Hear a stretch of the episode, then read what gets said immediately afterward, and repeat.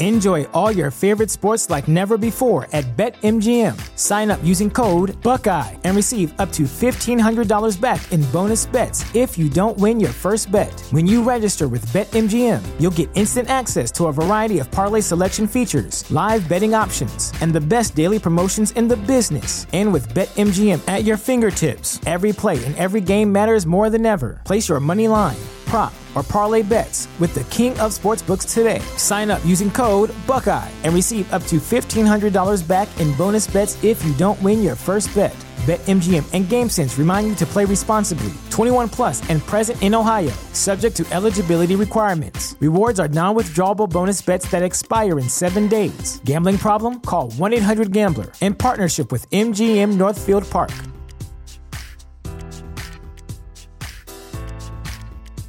You know how to book flights and hotels. All you're missing is a tool to plan the travel experiences you'll have once you arrive. That's why you need Viator. Book guided tours, excursions, and more in one place. There are over 300,000 travel experiences to choose from, so you can find something for everyone. And Viator offers free cancellation and 24 7 customer support for worry free travel. Download the Viator app now and use code Viator10 for 10% off your first booking in the app. Find travel experiences for you. Do more with Viator.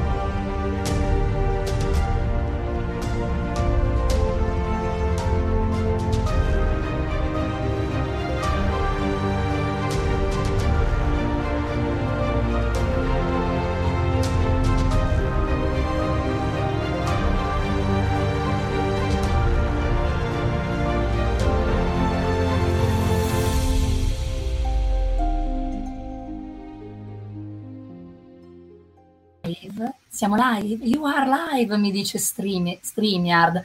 Dite che veramente ce l'ho fatta? Ce l'abbiamo fatta, essere quasi puntuali, siamo quasi puntuali. Sono le 18.30 di giovedì 4 giugno e io riesco... Ah, aiuto! Riesco addirittura a far partire il video pen, no ma non vale, scusate vi state già connettendo, voi dovreste però avere un po' di pazienza, perché non potete farmi sentire sempre una minus abens ogni volta che faccio partire sto video party, perché non si fa, voi dovreste avere un po' di pazienza nei confronti di una libraia porella che non ce la fa, e invece voi siete già qui, siete già tantissimi, ciao Riccardo, ciao Claudio, ciao Manuel, Claudia scusami, ciao Manuel, ciao Daniele, questa volta sei quarto.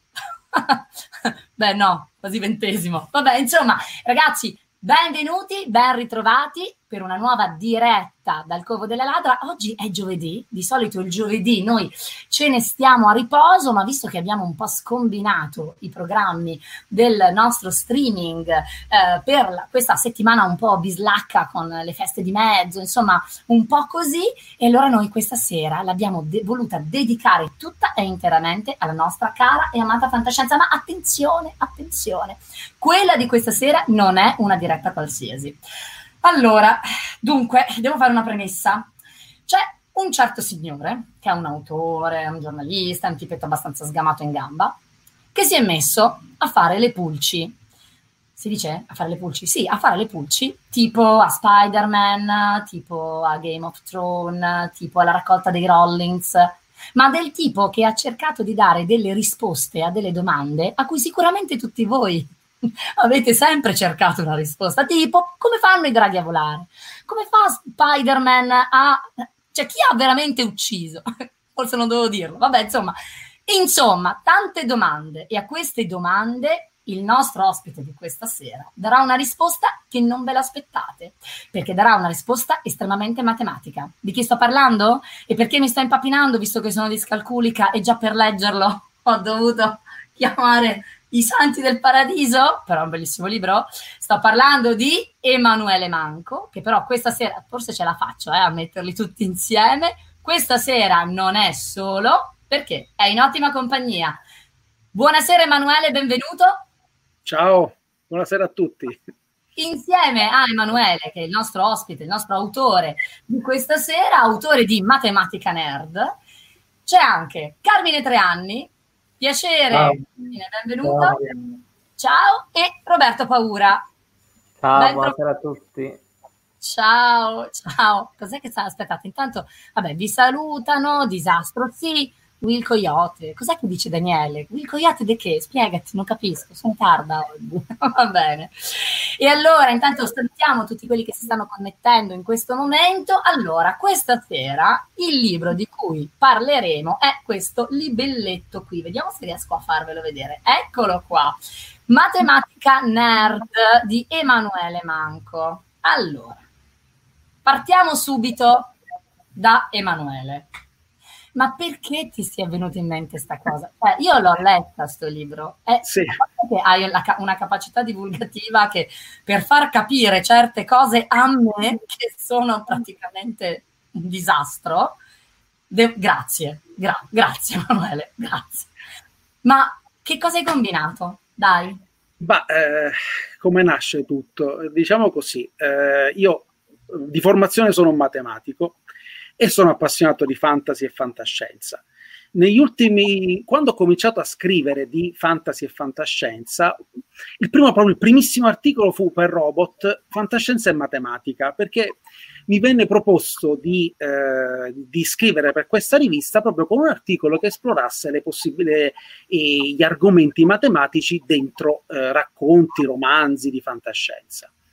Questo è stato il primo, Dopodiché, gradualmente nel tempo ho scritto altri articoli perché, sai, si, la curiosità è sempre quella di, eh, di, di, unire i propri mondi. Quindi, piano piano ho cominciato a parlare di altri argomenti di natura eh, matematica legati alle curiosità nerd. E quindi sono, diciamo, venuti fuori dopo un bel po' di tempo un bel po' di articoli tutti separati, messi in varie riviste da robot, Delos SF, per esempio ne scrissi uno per Carmine quando era Delos SF, sulla scienza di Ant-Man, eh, nel mio blog, cioè diverse fonti. Quando ti ritrovi un bel malloppo di roba dispersa, a un certo punto ti viene la curiosità da come scrittore di riprendere questo, questa polpa e, ri- e riutilizzarla perché, perché è utile ogni tanto farlo. Quindi da un calcolo meramente pratico venne l'idea della prima raccolta in ebook. Una raccolta da cui mi dimenticai proprio, uh, in cui mi dimenticai proprio di mettere alcuni articoli. Quindi quella raccolta ebbe un suo discreto seguito, fu apprezzata, al di sopra delle mie, delle mie aspettative, sinceramente. Io l'avevo messa lì tanto per dire ok, raccolgo questo e chiudo un capitolo, cioè faccio livello tutti insieme lì. Poi però l'appetito viene mangiando, poi mi sono detto guarda, c'è una bella collana co- che, eh, di, di, Roberto Paura eh, dedicata alla divulgazione scientifica. E mi sono detto secondo me se io ne faccio una versione espansa, questo libro può interessare perché quella collana ha un target. Poi, naturalmente, possono anche dirmi no, non sarà interessante per noi, però io ci posso anche provare. E da qui è venuta l'idea di farne una versione espansa eh, con altri articoli, dato che comunque avevo i diritti per il cartaceo perché la, il precedente editore pubblicava in, solo in digitale. Quindi ho detto proviamoci, vediamo un po'. Poi naturalmente ne ho parlato, ho parlato del progetto a Roberto, anche a Carmine, inizialmente hanno detto aspetta, vediamo perché proprio eh, stiamo parlando di un annetto e mezzo fa, guarda i tempi non sono ancora maturi, insomma la cosa è poi quando è venuta fuori, ok, si è partiti. E quindi si è partiti con l'idea di riprendere quel lavoro e però cambiarlo, cioè a quel punto è diventato un'altra cosa perché eh, Roberto ha dato la sua impronta di curatore di una collana improntata alla divulgazione mi ha, dato de- ha detto ok, questo capitolo messo così non va bene, questo punto va ampliato, queste cose vanno corrette. So, si, è, si è costruito un'altra cosa E quindi è venuto fuori questo testo che io considero la versione definitiva del primo tentativo, pur riuscito commercialmente, cioè vuol dire che per essere un ebook eh, mi ha dato soddisfazioni, però ho detto me, me, mettiamoci, usciamo dai lidi consolidati dal territorio della comfort zone, come si dice adesso. Proviamo a buttarci nella grande divulgazione, nelle librerie, eh, dire, una collana in cui ci sono personaggi come Lorenzo Pinna di, di Quark. Cioè, voglio dire, io mi sono messo accanto delle, dei personaggi con lauree, con master. Io in fondo ho una laurea in matematica, ma non sono un ricercatore, non, ho, non, non più, almeno da vent'anni. Quindi ho detto, però, però, le mie competenze le ho, non sono proprio cioè, sul fantasy penso di avere la mia esperienza, la mia competenza matematica credo di averla, quindi proviamoci, al limite mi prenderanno a pernacchie, vediamo. Eh, devo dire, Carmine e Roberto hanno creduto nel progetto e adesso siamo qui a sottoporci all'attenzione dei lettori e, alla, e eventuali a tutto, critiche, apprezzamenti, meglio gli apprezzamenti ovviamente a proposito di, volevo fare una premessa, per me la permetti. Eh, purtroppo eh, il diavolo fa le pentole e non i coperchi, quindi devo annunciare che questa prima edizione è leggermente bacata. Ha un baco che eh, qualcuno di voi potrà trovare se conosce gli argomenti, non nel testo, attenzione, già questo è, è tanto, però vi dico, eh, lo rivelerò alla fine. Mm, mettetevi a caccia e non vincerete niente, però avrete la soddisfazione di, eh, di scoprire un, un, piccolo baco, che spero verrà, che, che sicuramente verrà corretto nelle edizioni successive, ma insomma, per ora ce lo teniamo così perché la, chi, solo chi non sbaglia, cioè solo chi non lavora non sbaglia. Posso dare un, un indizio? Ah, dai. Se seguite il link del Covo della Ladra, dove potete trovare il libro di Emanuele Matematica Nerd, eh, insomma lì potete trovare il primo... ecco, un indizio. Ho lasciato l'indizio. esatto, dai.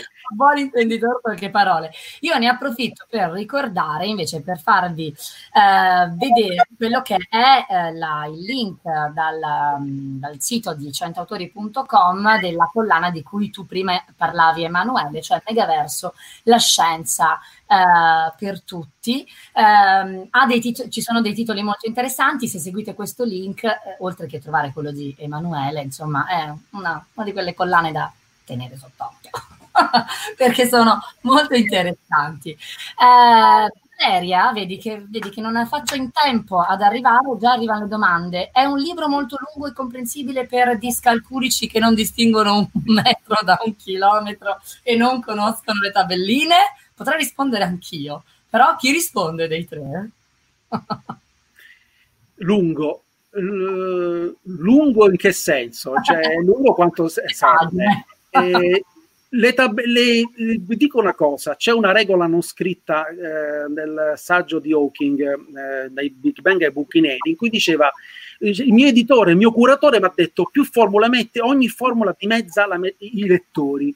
Noi invece abbiamo osato mettere equazioni, tabelle, grafici, che potete anche prendere come, come, come, notazioni pittoriche, eh?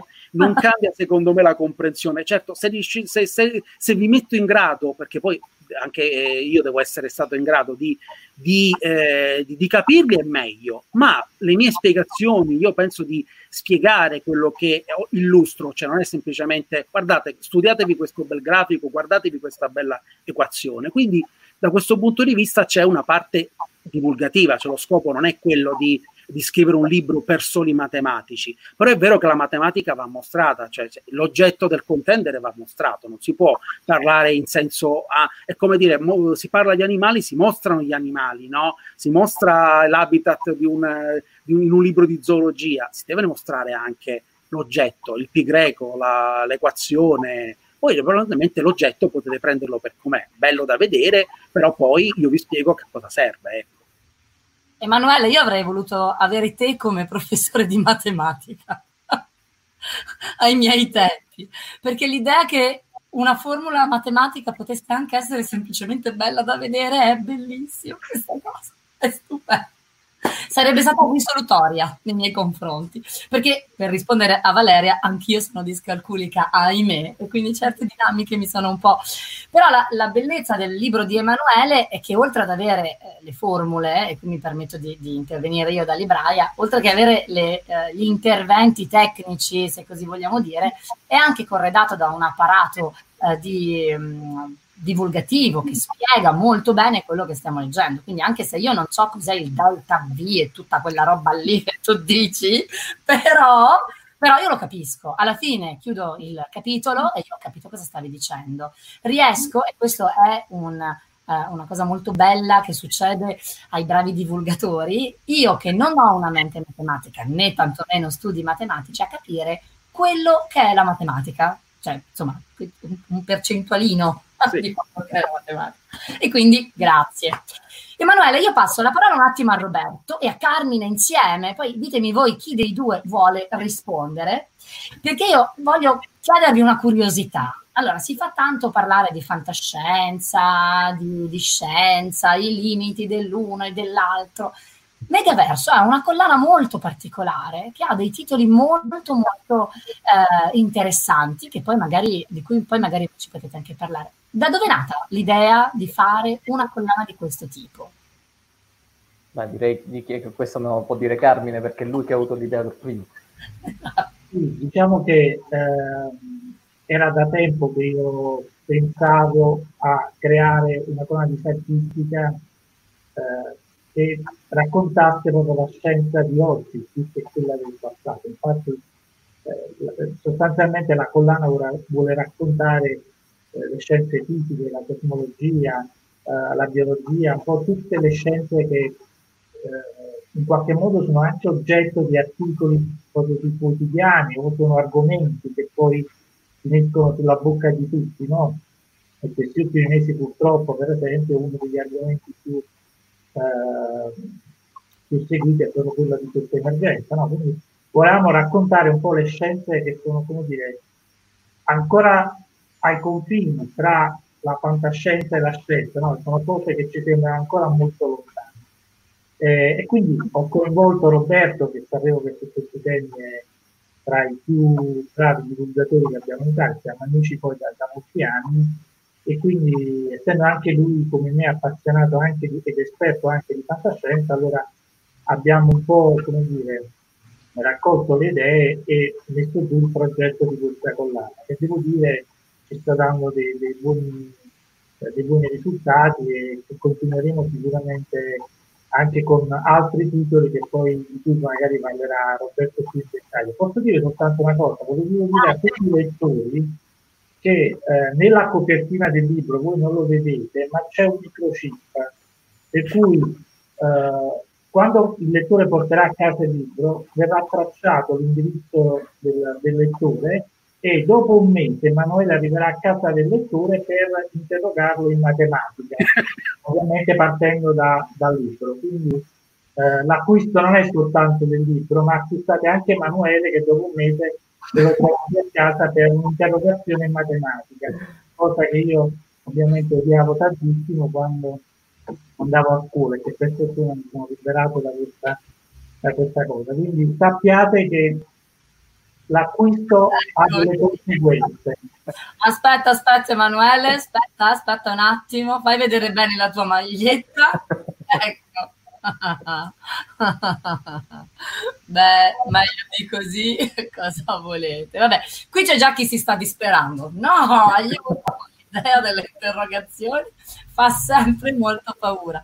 Però attenzione a quello che diciamo perché siamo in periodo di app immuni, non immuni, microchip nel mercurio, nel sangue, bisogna stare attenti a quello che si dice, che poi finiamo segnalati e non sappiamo neanche da chi e perché soprattutto. E invece la, la, domanda adesso la faccio a te, Roberto.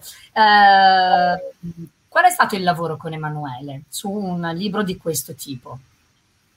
Ma è stato un lavoro proprio per renderlo accessibile a tutti, non che il testo iniziale non lo fosse assolutamente, eh, però appunto mettere insieme questi due termini così anche un po' respingenti, cioè perché non è soltanto il problema della matematica, ma come spiega Emanuele nel libro, il termine nerd fino a alcuni anni fa era un vero e proprio termine spregiativo. Eh, allora, rivolgersi a un pubblico che magari non, non, è interessato alla matematica e non si sente nerd ha richiesto anche un certo tipo di lavoro, cioè di, di spiegare dei concetti che un eh, autore come Emanuele, che inizialmente nel suo libro e nei suoi articoli si rivolgeva ad appassionati, che quindi conoscevano per esempio i personaggi di Game of Thrones oppure i personaggi dei fumetti Marvel e così via, invece dovevano un attimo avere due coordinate per capire di cosa si parlasse.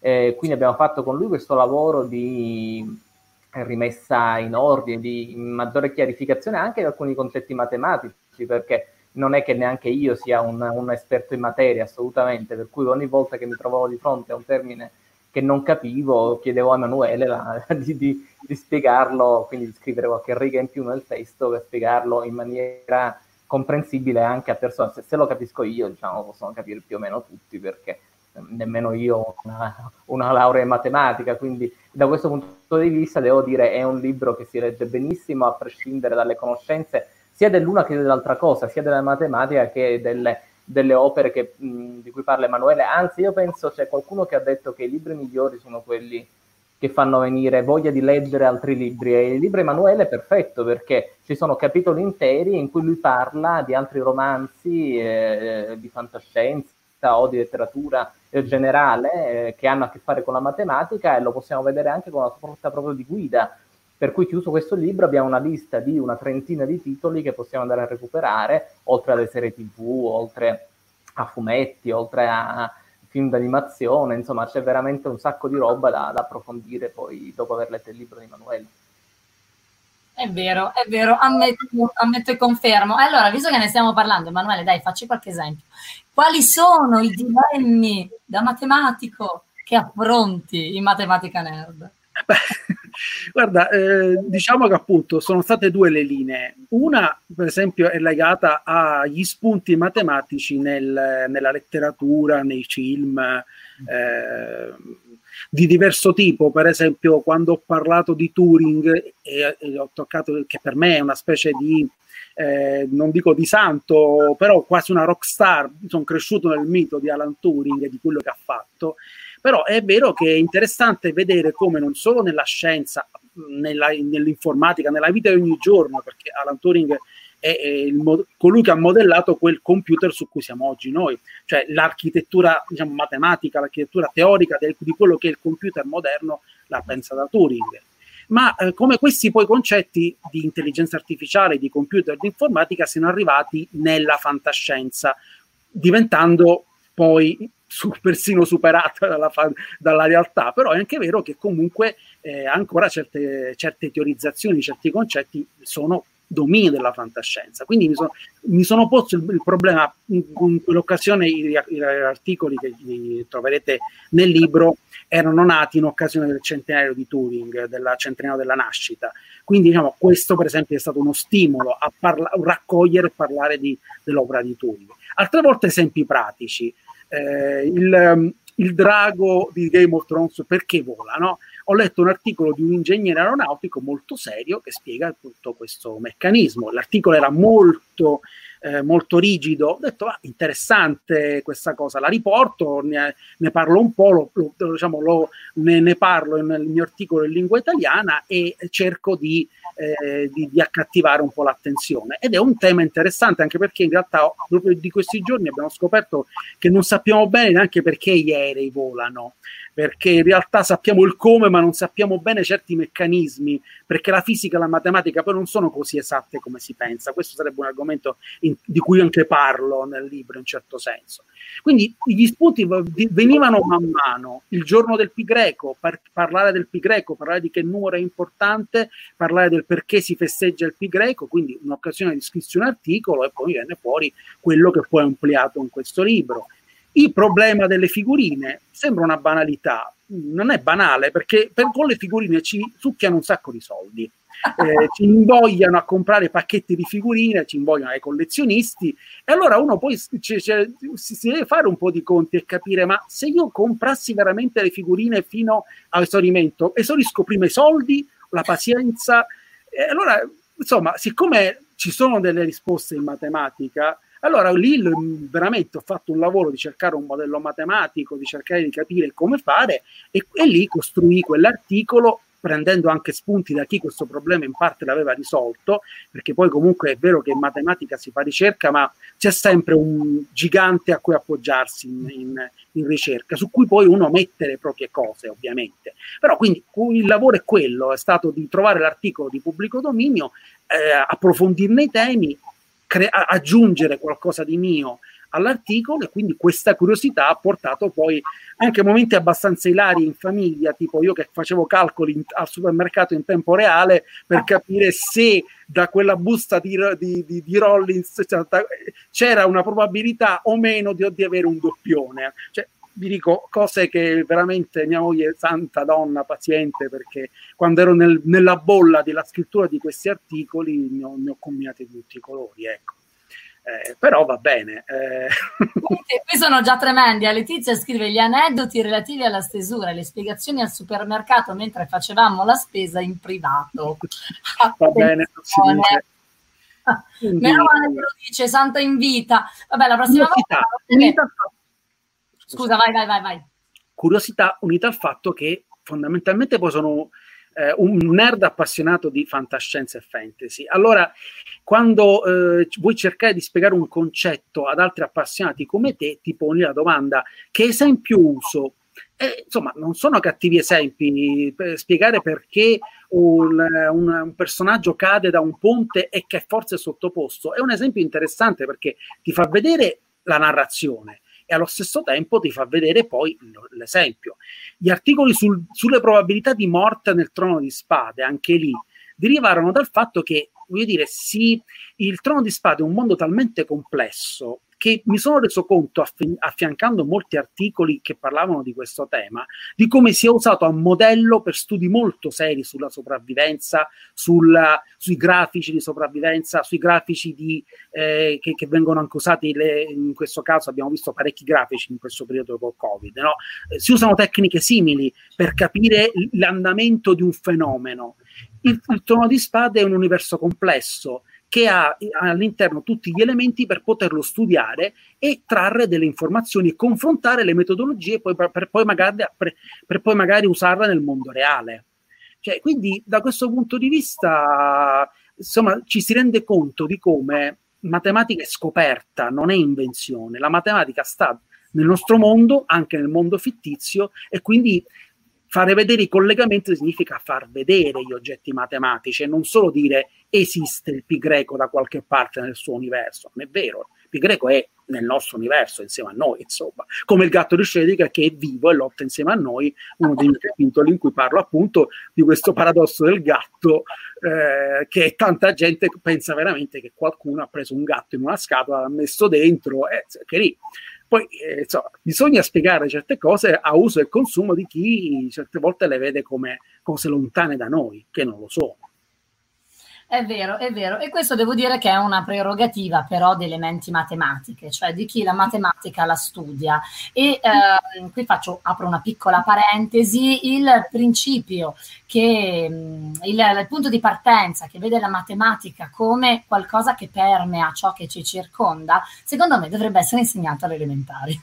Perché se uno non capisce sta cosa, abbiate pazienza, vive, nella, vive cresce ne, col pensiero che la matematica siano serie di numeri, equazioni da risolvere, problemi di geometria, ehm, regolette da imparare a memoria. E penso che, e non so se qualcuno di voi l'abbia mai letto, è un libro per bambini che si chiama Il mago dei numeri di Etzensberger, se non ricordo male, è uno di quei libri che sono stati per me bambina illuminanti perché ti fanno vedere invece quanto la matematica sia negli alberi, nella natura, nella simmetria delle foglie ed è una cosa meravigliosa e secondo me questo è uno di quei libri che anche ai discalculici come la sottoscritta devono essere somministrati, cioè tipo l'antibiotico quando hai la febbre, perché sono fondamentali, ti fanno capire il punto di vista. Il tuo libro, Emanuele, siamo un po' lì, eh? Anche lui ti fa capire, ti, ti mette da un punto di vista a cui di solito non siamo eh,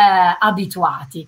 Intanto qui arrivano domande. Ancora due minuti faccio un'ultima domanda io e questa volta a tutti e tre, ed è una curiosità che in tanti qui tra noi lettori ci stiamo facendo, è oggi con Emanuele parliamo di matematica che spiega e che cerca di darci una, un quadro d'insieme a situazioni, dalla raccolta delle figurine, quindi calcolo delle probabilità, sino alla, alle leggi della fisica e alla, alla, gente che si schianta al suolo cadendo giù da un ponte, buttata giù dai ponti e salvata, o forse no, per miracolo da qualcuno. e non dico altro. Eh, ma anche, in un saggio sulla matematica si può spoilerare, eh, ragazzi, attenzione. Anche qui c'è lo spoiler, l'effetto spoiler. Secondo voi quanto oggi la fantascienza, visto che siete tutti e tre esperti in materia, eh, deve eh, trarre eh, ispirazione o comunque sia, deve partire da ciò che conosciamo dal, dalle, dai ritrovati, dalle scoperte. Tu Emanuele dicevi che la matematica è una continua scoperta e quindi mm. dalla scoperta e invece quanto è libera di inventare. Che domanda del cavolo che ho fatto, scusate. Ma sono quelle cose che ritornano e, sono, e, tornano spesso nelle nostre dirette. Dove deve arrivare l'invenzione e quanto invece eh, effettivamente la, la fantascienza deve guardare al possibile, al reale. Chi comincia? Carmine. Vai. Carmine. Allora, eh, il punto è che la fantascienza, secondo me, è sempre stata in qualche modo uno specchio della realtà, del presente, pur parlando quasi nella, nella sua eh, maggioranza di storie del futuro. Quindi il, il rapporto con la realtà che spesso con la realtà scientifica, ma non solo, perché c'è tanta fantascienza che non è eh, assolutamente eh, scritta in funzione di, della scienza eh, e soprattutto ci sono moltissimi scrittori che non hanno una preparazione scientifica eppure sono stati e sono dei grandissimi scrittori di fantascienza. E il rapporto comunque è sempre in qualche modo reciproco. Cioè da un lato è la fantascienza che influenza la realtà, dall'altro lato è anche la realtà che in qualche modo influenza la fantascienza. Però al di là di questo, che è un rapporto poi alla fine casuale, dipende anche molto dalla preparazione dello scrittore, se appunto lo scrittore è uno scienziato o meno, ehm, o se è uno scrittore che guarda molto alla realtà eh, che lo circonda, il punto è che comunque se si legge la fantascienza di oggi o del passato, è sempre in qualche modo uno specchio del presente, ovviamente del presente in cui il romanzo è stato pubblicato, lo scrittore più o meno ha scritto il romanzo. Eh, quindi da, dove, finisce la dove finisce la scienza, dove finisce la realtà, dove inizia la fantascienza, in realtà dipende molto dalla, eh, appunto da, dallo scrittore in sé, che scrive in quel momento quel tipo di storia. È chiaro che il rapporto, come dicevo, è sempre molto fluido, molto è sempre dinamico in qualche modo però ha eh, come dire, una valenza soprattutto nelle storie, nello scrittore, eh, nella sua diciamo, storia personale, che poi ovviamente influisce e confluisce nelle storie che scrive. Abbiamo perso Mariana. Penso di sì. Ma siamo in diretta? Vabbè, Facciamo, speriamo di sì. Va bene. Eh, io continuo come se. Eh, potrei dire che c'è un salto logico da fare nel momento in cui si scrive o si fa fantascienza. Cioè il momento in cui le leggi della fisica, le leggi della, mat- della matematica, quello che è, esistono, si devono aggirare in qualche modo per scrivere narrativa di invenzione. A quel punto crei qualcosa e, e stringi il patto col lettore, entri nel mondo in cui sai che queste cose esistono e sono reali. Eh, è così che si svolge il patto, la sospensione dell'incredulità e la, il sense of wonder. Quindi, sia che poi tu sia un divulgatore scientifico, uno scienziato, un letterato, l'importante è, è far entrare nel mondo che stai costruendo. Sì, no, sono d'accordo ovviamente con entrambi, eh, ma del resto, ah, ecco, abbiamo recuperato. C'eravamo? Scusate, ragazzi, mi sono disconnessa. C'eravamo? Sì, sì, sì, voi, sa- voi stavate andando avanti, ero io che ero morta, caduta. Andate, andate, proseguite. Adesso poi no, sta, recuperando appunto quello che diceva Carmine ed Emanuele, effettivamente poi oggi matematica e scienza sono proprio i... Eh, oggi proprio stavo finendo una recensione di un libro molto bello, che non è della nostra collana, ma ne parlo comunque, che è di Francesco Guieri, che si chiama Leggere la terra e il cielo, che fa una, ehm, una specie di canone dei libri di divulgazione scientifica. Lui lo chiama il nuovo sublime, eh, questa, diciamo, tutte queste idee nuove di matematica, di fisica, di biologia. Ed è proprio la risposta, secondo me, a questa domanda, nel senso che effettivamente è un enorme deposito di nuove idee da cui poi lo scrittore, lo sceneggiatore, il fumettista, quello che sia, può prendere poi spunto per le proprie, per le proprie storie.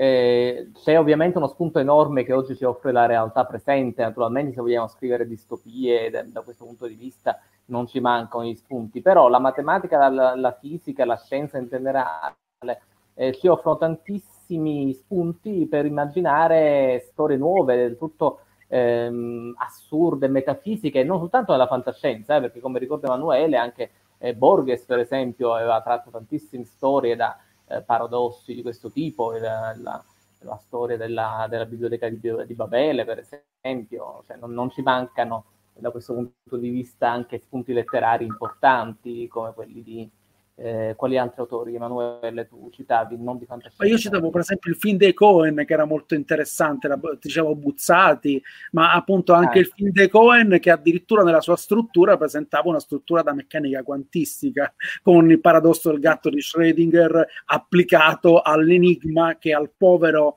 eh, professore di fisica veniva posto da uno studente e non dico altro, se, avete visto, se non avete visto A Sirius Man vi consiglio di vederlo perché è un film realistico, assolutamente realistico, che però è fantascienza nel senso vero, cioè una narrazione scientifica dal punto di vista della costruzione eh, della sceneggiatura, rappresenta proprio il caos quantistico, il caos probabilistico eh, che è la vita alla fine è molto interessante proprio per questo motivo, rapportarsi anche con, quindi io diciamo, nel libro non ho preso appunto spunti solamente di narrativa di genere, ma scoprire come la narrazione in generale, il cinema in generale possono anche avere questi elementi di scientificità eh, insiti nel, nel, nel, loro linguaggio.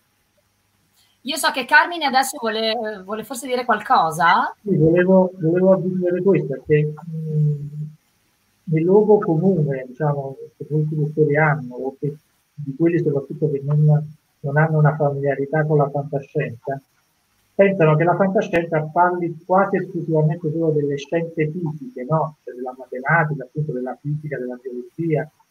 In realtà quel fantascienza eh, va pensato anche come un, riferimento anche alle scienze sociali, alle scienze umane, no? quindi alla sociologia, la psicologia, la filosofia e in questo ci sono tantissimi romanzi e racconti che appunto fanno leva più su questo tipo di scienze che su quelle diciamo più strettamente eh, tra virgolette scientifiche.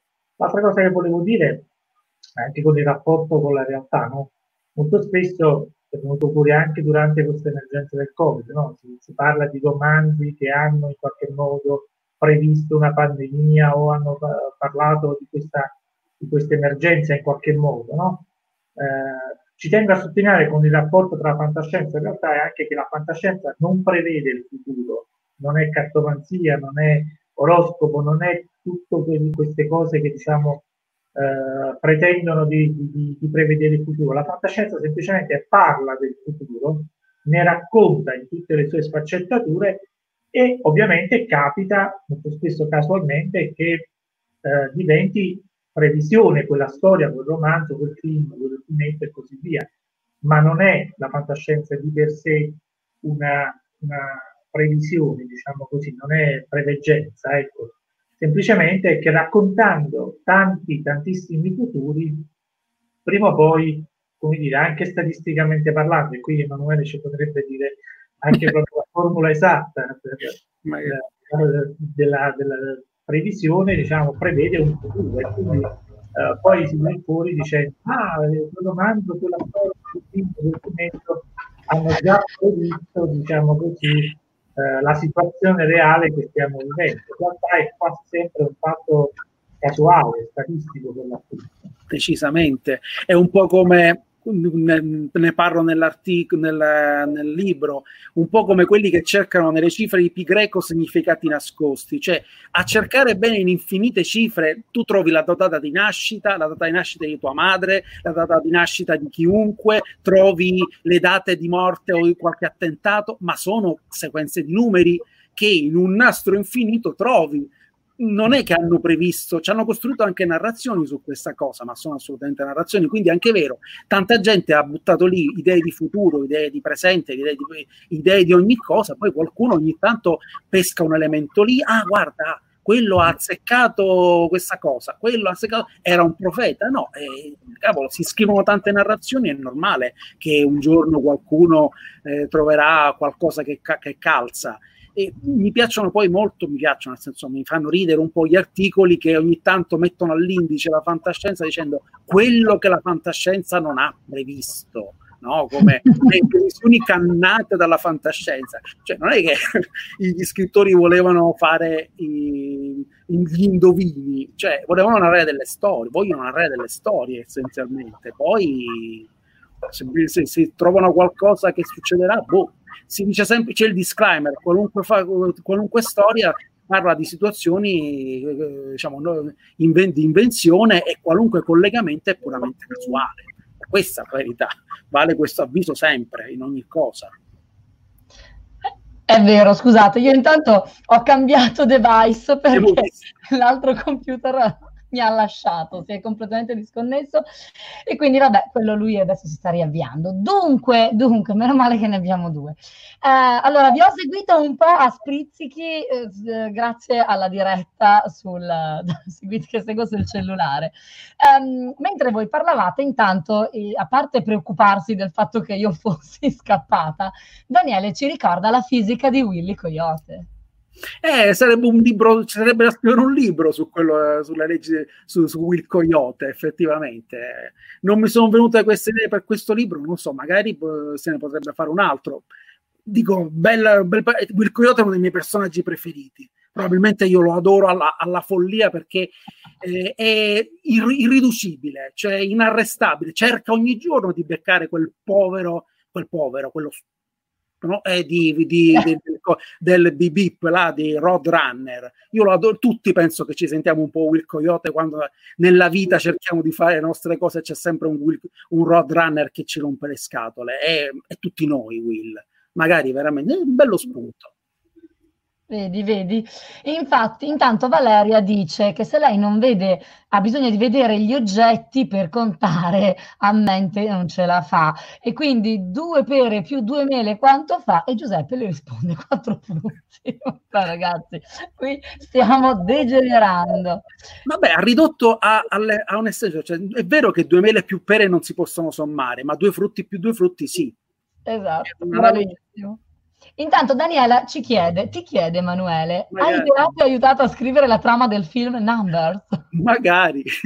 Devo dire che questa serie mi ha provocato quando la seguivo un po' di quell'effetto che provocano, che secondo me hanno i medici quando guardano Dottor House, quando, oppure quando qualcuno vede qualcosa di cui sa e si rende conto che qualche qualche fesseria la dicono. Perché? Perché c'è, le, c'è la drammatizzazione, okay. c'è la volontà anche lì di fare un salto logico, cioè di raccontare qualcosa della matematica, ma anche è vero che lì c'era la necessità di scrivere delle storie, scrivere, quindi al matematico gli fanno fare delle cose, vabbè, per risolvere i gialli, boh, eh, addirittura non mi ricordo una puntata in cui il matematico con, una, con una equazioni differenziali trovava la ricetta per i cookies. Insomma, vabbè, eh, diciamo che non siamo così, non è che, non, è che la, non, non, esageriamo, ecco.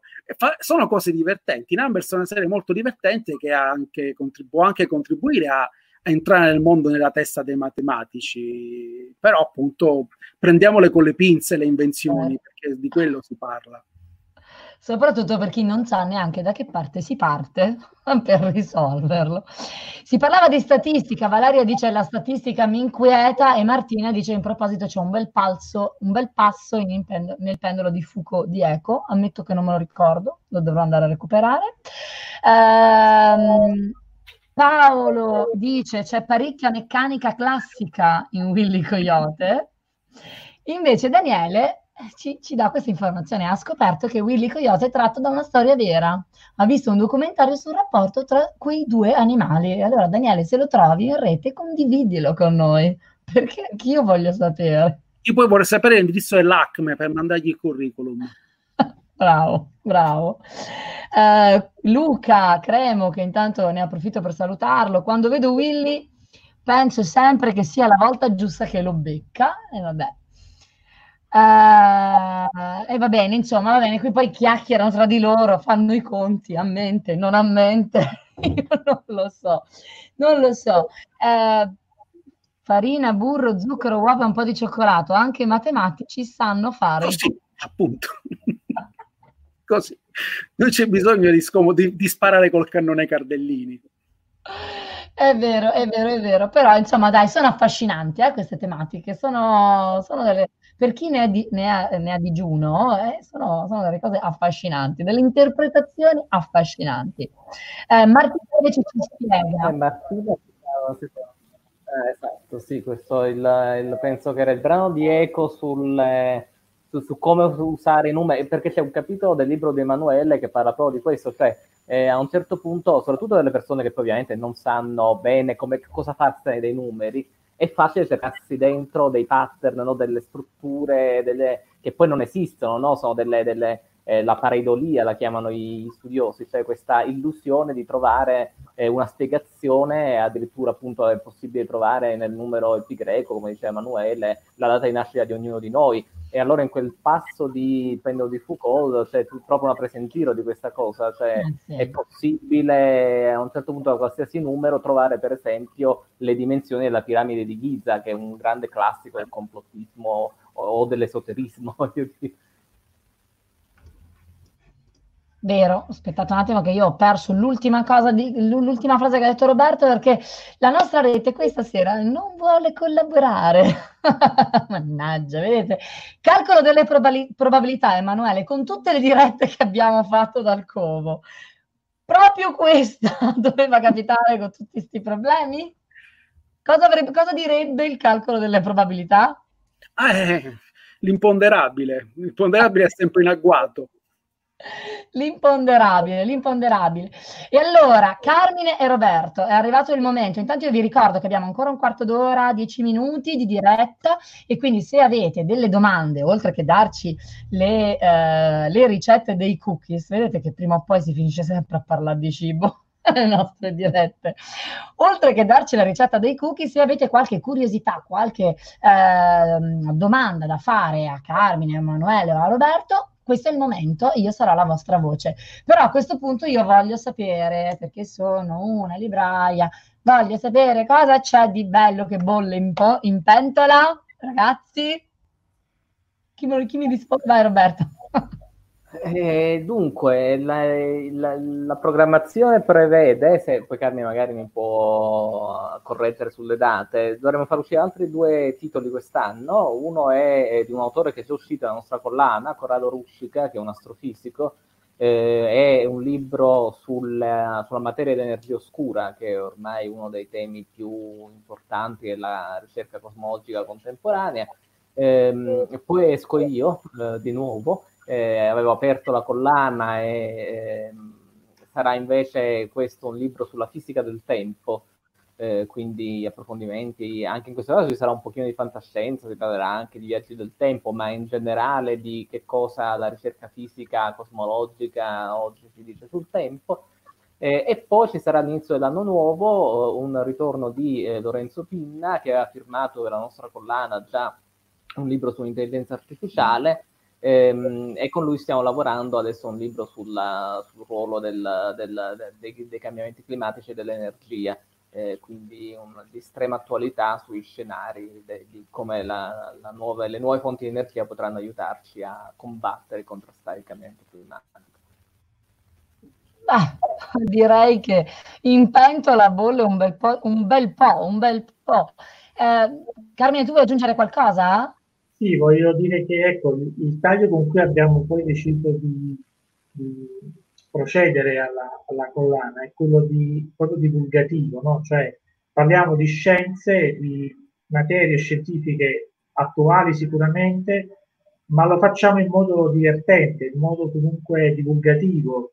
Eh, l'obiettivo della collana è proprio quello di raccontare queste scienze, questi argomenti al più vasto pubblico possibile, soprattutto e anche a quelli che di queste cose non masticano, quindi non sono né fisici né biologi né eh, particolarmente appassionati di scienza. Ecco, almeno il mio obiettivo era questo e credo che ah, ci stiamo riuscendo sicuramente perché eh, parlare di questi argomenti non è facile e soprattutto questo voglio dire non lo facciamo in modo come dire tra virgolette pesante no se lo facciamo in modo eh, semplice in modo divulgativo e spesso come nel caso del libro di Emanuele queste tematiche poi le andiamo a sposare con altre tematiche della cultura pop quindi la fantascienza i telefilm i film i fumetti proprio per cercare di eh, far appassionare il più possibile i potenziali lettori della, della collana. Vabbè, qui, qui si, si profondono un po'. Allora, aspetta un attimo, eh, perché intanto mi stanno scrivendo anche su WhatsApp. Ragazzi, calmi, siamo in diretta. Dopo vi risponderò. Dopo risponderò e vi farò firmare tutte le copie che mi state ordinando di Emanuele. Intanto, Cristina ha una bella domanda, Emanuele. Ho una domanda per Emanuele. Mia sorella è più matematica e io più nerd. Compro una copia per lei e me la faccio prestare o la compro a lei e me la faccio prestare? E dice che, ah, scusate, avevo scritto male, la compro lei o me la faccio regalare? Beh, io sentirei l'editore in questo, che mi pare abbia dato un bel suggerimento. Perché, perché litigarsi la copia? Beh, due copie, una copia l'uno e e si accontenta il lato nerd con, le, con, con, gli esempi nerd e il lato matematico con la matematica, con le curiosità matematiche. Anzi, in realtà la matematica apprenderà, un po' di cose nerd e la nerd apprenderà un po' di cose matematiche. L'idea è quella, cioè l'idea da cui nasce questo accostamento di termini è proprio quella, cioè di parlare a due, a due pubblici che si sentono leggermente lontani e farli unire in qualche modo. Eh, io nella mia prefazione spiego una cosa, molte volte il matematico in sé è considerato nerd. Ora, per me non è così. Cioè, non, io, io, conosco matematici che non hanno alcun interesse nella fantascienza, nel fantastico, e alcuni appassionati di fantascienza che non sono matematici e non sono scienziati. Quindi non è per forza che la, diciamo, la, le, le, diciamo le, queste cose si uniscano necessariamente nella stessa figura. In questo caso è meramente casuale che io sia allo stesso tempo un matematico nerd, però voglio dire, eh, non, quello che ripeto appunto è questo, non ci qualifica. Personalmente eh, per esempio, una cosa che ritengo interessante è si parlava dell'aspetto dell'umanistico. Ecco, in realtà eh, io invidio molto eh, chi studia filologia, chi studia discipline umanistiche, perché io non ritengo affatto più difficile, eh, diciamo, più semplici della matematica, ma anzi li ritengo assolutamente eh, più complicate dal mio punto di vista. Ehm, al contrario, quindi secondo me non c'è una peculiarità delle, delle, delle discipline. Poi un'altra domanda che ho visto interessante è se si accostano l'umanista e il matematico. Noah Chomsky, che è un filosofo conosciuto per un pensiero, uh, su, diciamo, ha un pensiero un po' su tutto del, del nostro mondo occidentale, io l'ho conosciuto come autore della gerarchia dei linguaggi, cioè della, della, eh, di entità che sono studiate in informatica e che poi creano, eh, servono a creare linguaggi di programmazione c'è una gerarchia che si chiama gerarchia di Chomsky. Quindi per me, per esempio, una, il, il mio primo approccio è stato quello al matematico Chomsky, è una figura che racchiude in sé, ma è solo l'ultimo esempio di una tradizione che va da, dai matematici e filosofi greci a Blaise Pascal, cioè non è, non è che è da oggi che logica matematica e, eh, e filosofia si incontrano, quindi assolutamente non sono mondi, non sono mai stati mondi separati. Vero, scusate, io intanto salto a becco come al solito. Ci sono e non ci sono, abbiate pazienza. Vedo che ve la state cavando benissimo. Intanto Luca Bonisoli, che ne approfitto per salutare, ti chiede come hai proceduto con la complessità degli argomenti? Hai progressivamente semplificato un argomento, un principio difficile o avevi già l'idea del risultato adatto alla divulgazione? Devo dire che non ho fatto calcoli l'ho, l'ho, scritta per come mi veniva, non realmente inizialmente non mi sono posto il problema semplifichiamo, tranne in un caso, in un articolo che era Fantascienza e Matematica, il primissimo articolo per robot, in cui mi sono limitato un po' nell'utilizzo, nel famoso utilizzo delle equazioni e ter- delle terminologie matematiche. Nella sua primissima versione non c'erano simboli matematici, non c'erano eh, equazioni, perché volevo parlare a un pubblico fa- che è interessato alla, alla narrazione, alla narrativa. Quindi in quel caso sì, mentre in altre in altre situazioni sono andato un po' bria sciolta cercando di bilanciare gli elementi, ma proprio spontaneamente, non cercando di abbassare il tono perché mi sembrava alto. Non so, mh, mm, può, può, essere che anche in questo siano passati un po' di anni di esperienza di comunicazione, di divulgazione, di scrittura giornalistica. Io ho scritto alcuni articoli eh, appunto eh, de, di questo libro parecchi anni fa eh, adesso sem- sembrano un po' tutti uniformi appunto perché c'è stato un lavoro da parte del- della curatela attuale e ha trasformato in un discorso organico quello che prima era venuto fuori in maniera appunto diver- diversificata. Quindi alla fine cerco, ho cercato di mantenere un tono nel, nel corso del tempo e eh, così, ma veramente senza fare il calcolo spariamo grosso, poi no, è troppo complicato. Poi qualche suggerimento in corsa me l'ha dato Roberto, cioè appunto, come diceva, no, guarda, forse questo aspetto matematico qui l'hai un po' eh, dato per scontato. Ok, approfondiamolo, giusto? Io sono l'autore, l'autore molte volte vede il mondo dietro il proprio testo, ma non, non, magari non ha idee, chiaro, chiaro a che lettore si indirizza, eh, perché appunto l'autore scrive per sé, all'inizio, non scrive per, le, per il lettore. Poi gradualmente qualcuno, insomma, è bello lavorare con il primo lettore che ti dà delle indicazioni, che ti porta in una direzione, il primo lettore che ha un'idea, il primo, l'editor che ha un'idea di quello che è il lettore finale, quello che dovrebbe essere almeno nella sua testa il lettore finale. L'autore è giusto che vada un po' in libertà, almeno inizialmente. Carmine, so che volevi aggiungere qualcosa, lo vedi? ho trovato lo slogan del libro di Emanuele. Quindi Emanuele Manco, matematica nerd, non ho fatto calcoli, è bellissimo, è perfetto proprio cioè per, per diciamo, pubblicizzare il libro. Così non lo compra nessuno, perché un libro che si chiama l'autore che dice non ho fatto calcoli è perfetto.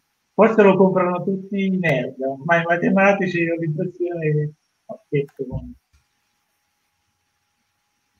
Va bene, un attimo che qui intanto stanno commentando. Uh, e giustamente Letizia dice spesso uno stesso termine ha un significato diverso a seconda dell'ambito in cui si usa. Se io ho un background filosofico e un altro ha una formazione matematica, ci si può fraintendere. Eh sì, Devo dire, una delle prime volte eh, che il mio primo esame di matematica ad algebra all'università, io ero un, quei classici studenti abituati un po' a fare i discorsoni per celare, diciamo, il momento in cui l'argomento non lo sai tanto bene, no? Arriva il professore di matematica di algebra e mi dice: Manco, lei sa, lei sa girare intorno alle cose, ma matematica non funziona. Eh, uguale non è eh, uguaglia, ugu, diciamo, non significa eh, equivalente, eh, isomorfo, non, cioè bisogna usare il termine, il termine, questo termine preciso e non usarne uno che per lei sembra un sinonimo. Questa è un, un'insidia del linguaggio tecnico, de, di tutto ciò che è scientifico, ma è un, un'insidia diciamo, che in realtà esiste forse anche in disciplina umanistica, ma è vero, la puntualità della parola è essenziale. Eh, questo perché appunto in matematica non si scappa, non, non si può aggirare la cosa. Eh, quindi in questo probabilmente magari se si è abituati a speculare, a filosofeggiare, a usare sinonimi, eh, c'è il rischio che molte volte... E poi è anche vero che, eh, che, esistono parole che calate in contesti diversi di, fanno riferimento a cose diverse. la, il concetto di e eh, di condizione è, è, mutualmente esclusiva, di, di, congiunzione, in logica matematica ha un altro significato dalla congiunzione del linguaggio naturale, per esempio. Eh, se io dico A e B, dico A e B, ma anche entrambe. In, in, di, di, solito in, nel linguaggio si dice mutualmente esclusivo, cioè si dice, eh, anzi l'OR in particolare è così cioè quando appunto o l'uno o l'altro, in matematica possono anche essere entrambe e la condizione è vera. Quindi sì, bisogna stare attenti a calarsi nel contesto giusto. Vabbè, Emanuele mi devi fare un po' di ripetizioni di matematica. Sono urgono, urgono, urgono assolutamente. Allora, stiamo per volgere al, uh, al termine della nostra ora. Uh, adesso mi ero segnata una cosa che purtroppo... Ah no, ecco, no, senti Emanuele, tu adesso l'hai lanciata all'inizio della diretta. Allora. Adesso alzi la mano chi è andato a leggere la sinossi, l'abstract del libro, per favore. Emanuele, vai. Allora, per favore, svelaci. Gli appassionati di Spider-Man dovranno perdonare chi ha scritto la, la, quarta di copertina. Io parlo appunto della, della, della, fisica e della notte in cui morì Gwen Stacy.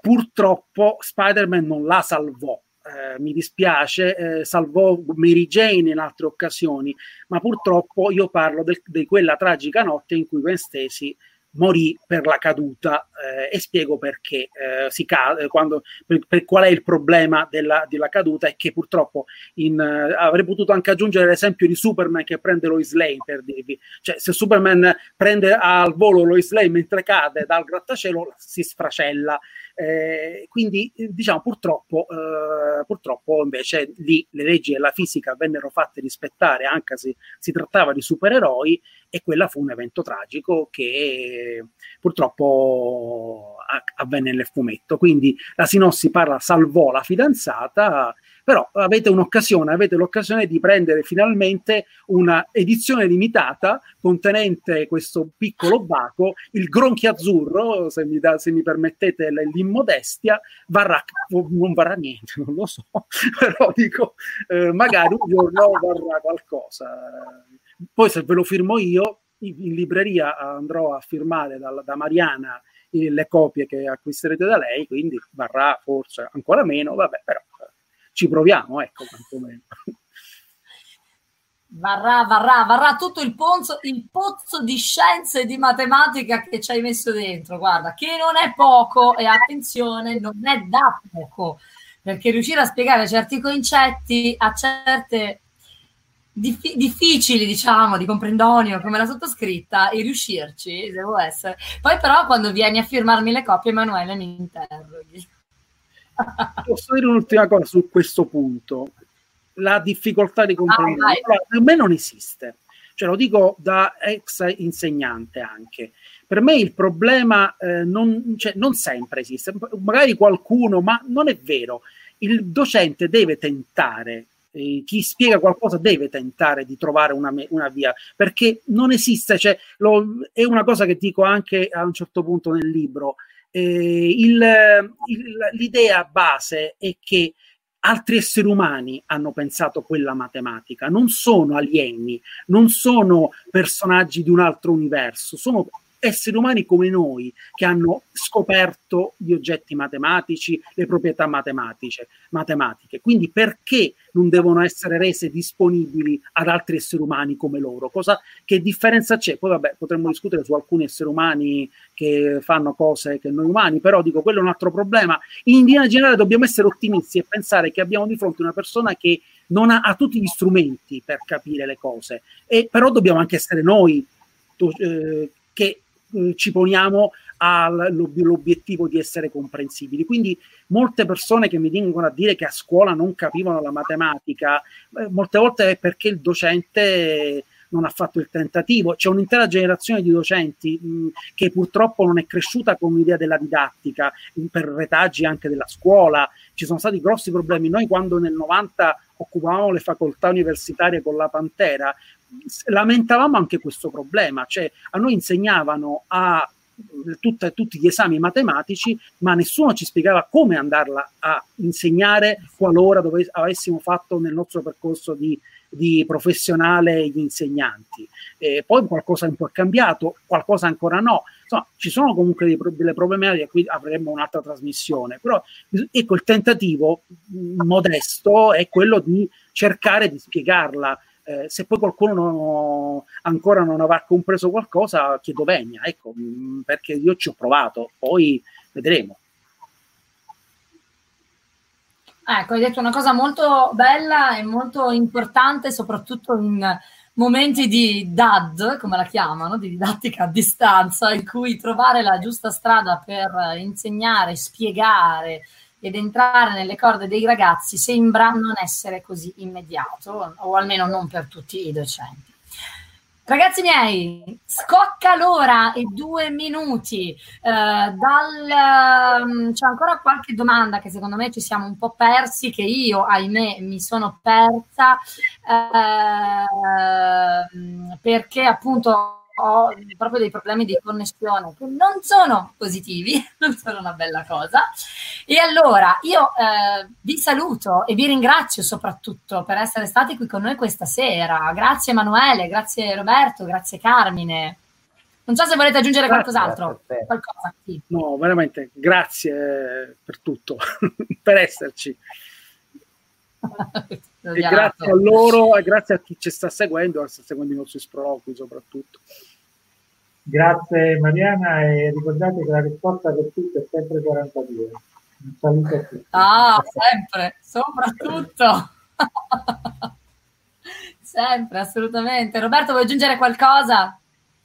No, ringrazio anche io. Il libro lo trovate in libreria oppure sulla, sul sito dell'editore o sui canali, sulle librerie online. Bene, allora ragazzi io vi saluto e vi tolgo dallo stream perché devo dare un'ultima comunicazione a chi ci sta seguendo. Ciao di nuovo, grazie Ciao, mille.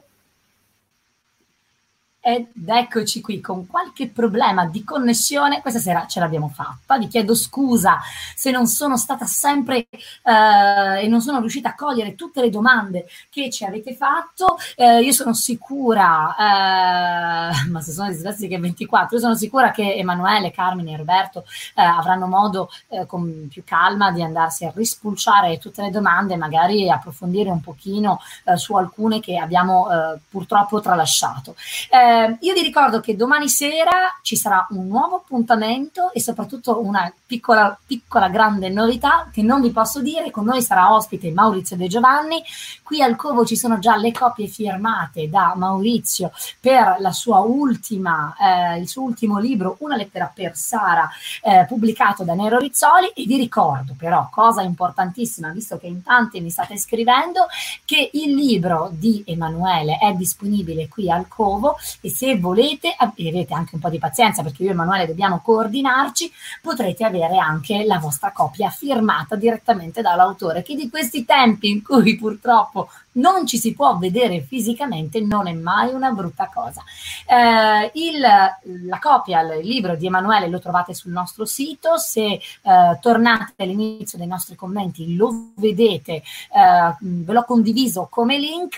E come al solito io per prenotarle, eh, sì ma in realtà sono disponibili, non ho fatto in tempo ad aggiornare il sito, abbiate pazienza che qui le cose da fare sono sempre tante, il libro è uscito oggi, è oggi in libreria e quindi ho già, abbiamo già ricevuto degli ordini questa mattina e quindi non, uh, se avete voglia di approfondire un po' la questione, non vi resta che scriverci o andare direttamente sul nostro sito e poterlo eh, e poter appunto acquistare la vostra copia. Eh, se la volete fermata, scrivetemelo però, così siamo sicuri e soprattutto se volete una dedica, così almeno con Emanuele ci organizziamo. Basta? Ho detto tutto? Sono le 19.36, ma voi una casa non ce l'avete? Sto scherzando ragazzi. Io vi saluto, qui dal Covo è tutto, ci vediamo domani sera con una nuova diretta, questa volta tutta noir. Eh, nuarissima, direi, non sarò da sola e con me non vi posso dire niente, ragazzi, però state connessi e date un occhio alla nostra pagina perché ne vedrete tra poco delle belle. Un abbraccio e un saluto dal Covo e come sempre leggete, leggete, leggete, leggete perché leggere rende liberi. Ciao! Avete ascoltato Fantascientificast, podcast di fantascienza e cronache della galassia, da un'idea di Paolo Bianchi e Omar Serafiti, con il contributo cibernetico del Cylon Prof Massimo De Santo. Potete seguirci ed interagire con noi sul nostro sito fantascientificast.it, su Facebook alla pagina Fantascientificast, su Twitter sul profilo at Fantascicast, sul nostro canale Telegram t.me slash fantascientificast, sulla nostra community Telegram t.me slash fsccommunity. Se siete particolarmente timidi, potete utilizzare la vecchia, cara e affidabile posta elettronica, scrivendoci all'indirizzo redazione at fantascientificas.it. Tutte le puntate sono disponibili sul nostro sito, su Apple iTunes, su Spotify e su Podbean all'indirizzo podcast.fantascientificas.it. Se volete, potete lasciarci una valutazione a 5 stelle su Apple iTunes ed offrirci una birra romulana o un gotto esplosivo pangalattico, sostenendoci tramite una donazione PayPal utilizzando l'apposito pulsante sul nostro sito. Fantascientificast è una produzione amatoriale. Non si intende infrangere alcun copyright, i cui diritti appartengono ai rispettivi detentori. L'autorizzazione SIAE 5612I5359. Nessun byte e nessun tribolo sono stati maltrattati durante la produzione di questo podcast. Alexa 4 e l'equipaggio di Fantascientificast vi augurano lunga vita e prosperità e vi danno appuntamento alla prossima puntata lungo la rotta di Kessel.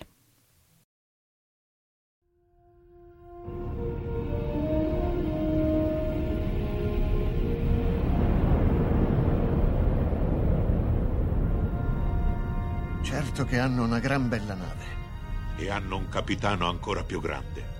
Allora è finita a quanto pare. Io dico che sarebbe il caso che ci muovessimo anche noi. Capitano, ho appena ricevuto un ordine dal comando. Dobbiamo tornare alla base immediatamente. Cambiano equipaggio.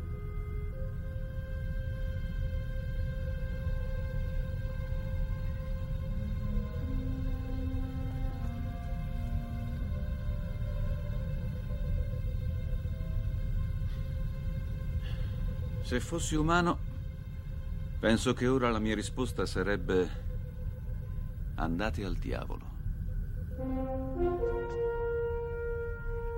Se fossi umano.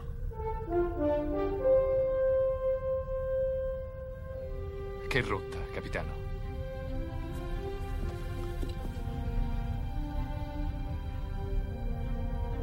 Seconda stella a destra poi dritto fino al mattino.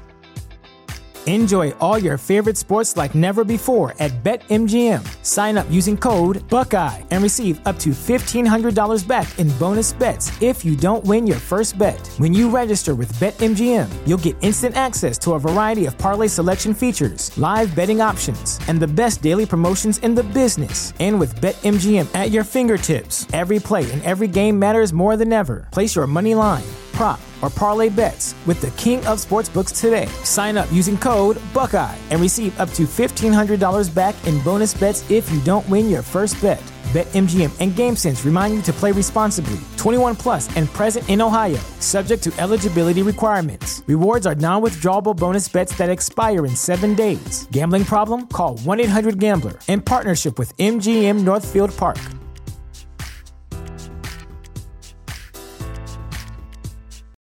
When you need mealtime inspiration, it's worth shopping Kroger, where you'll find over 30,000 mouthwatering choices that excite your inner foodie. And no matter what tasty choice you make, you'll enjoy our everyday low prices, plus extra ways to save, like digital coupons worth over $600 each week. You can also save up to $1 off per gallon at the pump with fuel points. More savings and more inspiring flavors make shopping Kroger worth it every time. Kroger, fresh for everyone. Fuel restrictions apply.